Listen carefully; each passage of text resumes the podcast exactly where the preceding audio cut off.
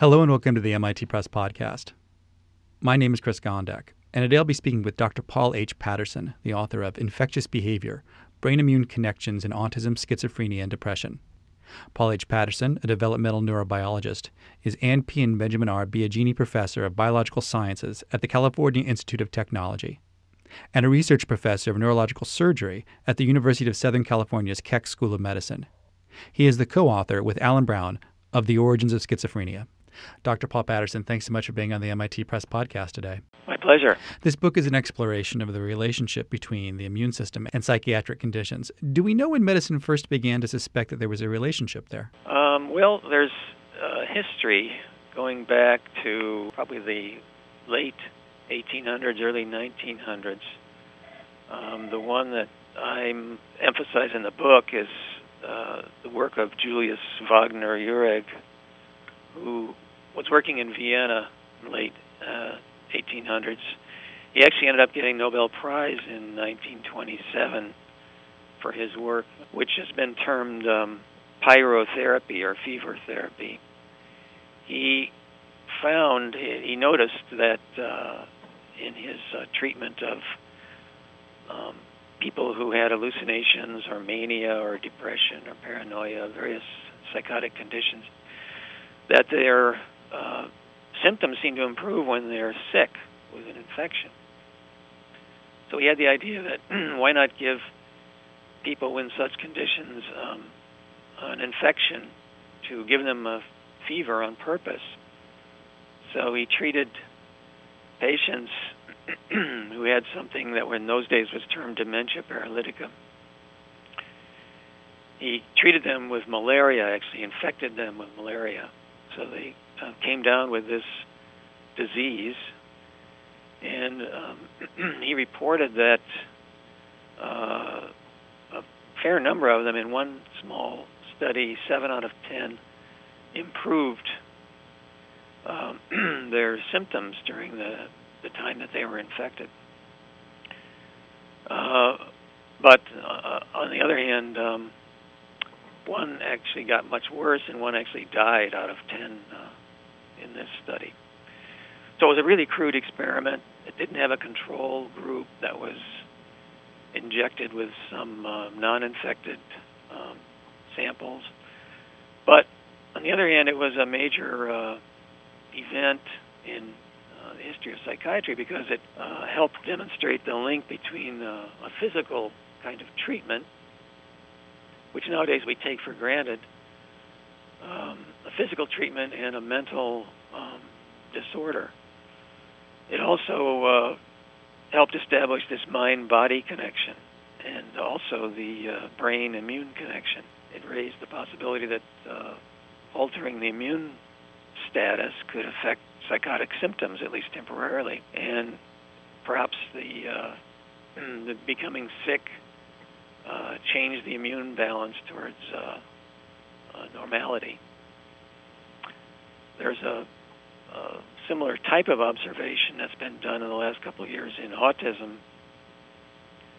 A small study again, um, suggesting that when kids with autism become sick and have a fever, that some of their symptoms improve, uh, at least temporarily.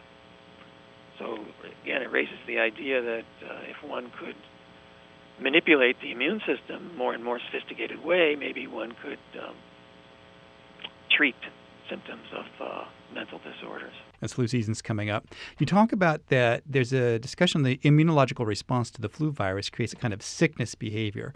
Apparently, this can be separated from the other symptoms of the disease. So, what I thought was just when I would go through it, just something, oh, well, I'm just sick, that, that this response, and I'm curious if you can clear it up, is actually somewhat related to depression. Could you talk a little bit about it? Yeah, there are symptoms in common between uh, uh, sickness, the behavior that we exhibit when we're sick, and depression. Uh, certainly, everybody recognizes leth- lethargy, as you say, social withdrawal, disturbed sleep patterns. in many cases, lack of self care, like grooming. These are seen in both major depression and in sickness behavior. And it's of interest in that context that uh, cytokines are increased in both uh, conditions. Cytokines are small proteins that are produced by immune cells. They, they uh, mediate communication between immune cells. Um, they're also used in the brain for communication between uh, nerve cells. So cytokines go up when when we're sick in the blood, and they go up uh, in major depressive disorder. And animal experiments have shown that um, the cytokines that are increased during sickness actually can bind to peripheral nerves, nerves out in the uh, body, as in the abdominal cavity, and so on, like the vagus nerve. The vagus nerve then transmits some electrical information into the brain, and amazingly, the uh, this results in cytokines going up inside the brain. And experiments have shown that this increase in cytokines inside the brain actually modifies behavior and modifies behavior in such a way that it causes um, the symptoms of sickness behavior, that is, disturbed sleep and lethargy and uh, so on.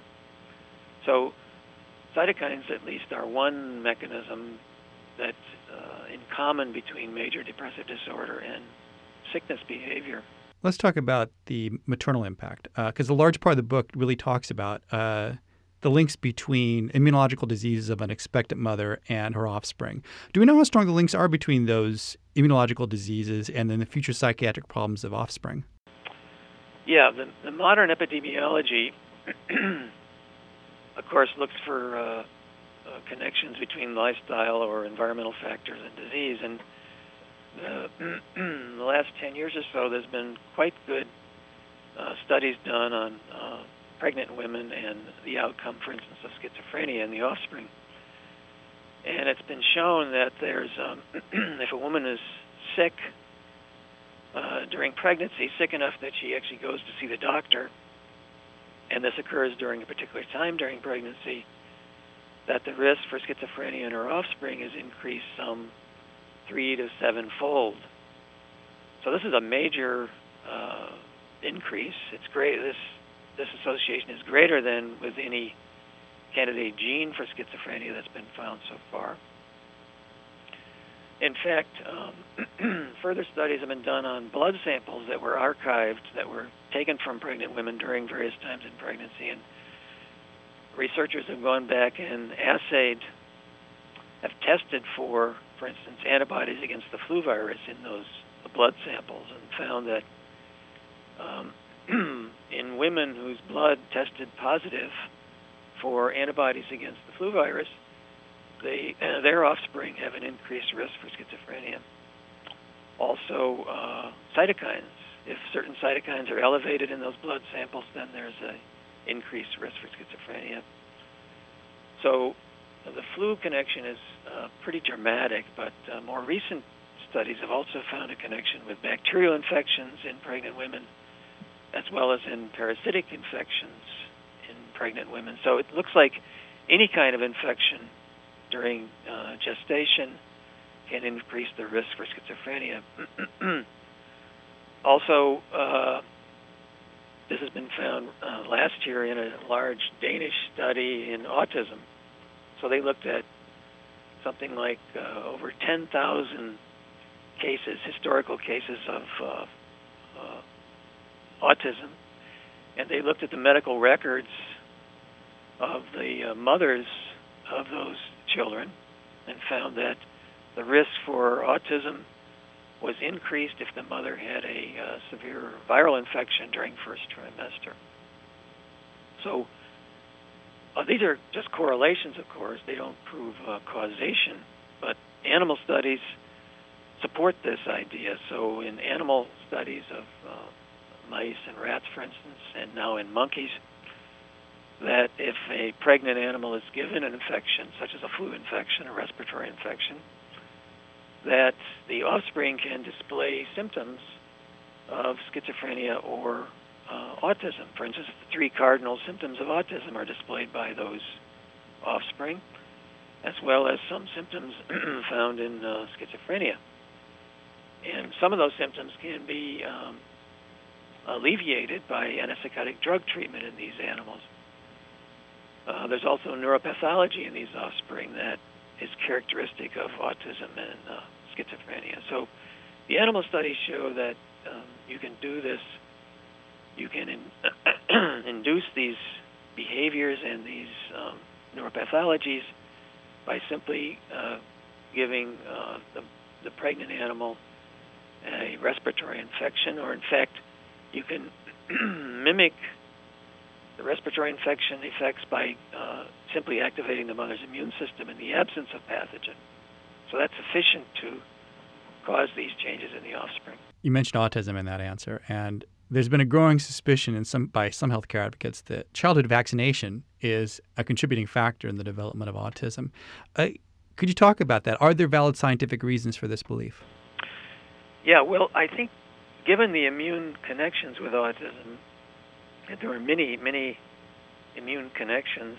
Um, people with autism have changes in their immune system. They have uh, post-mortem studies have shown that brains of people with autism have evidence of immune dysregulation, quite severe actually.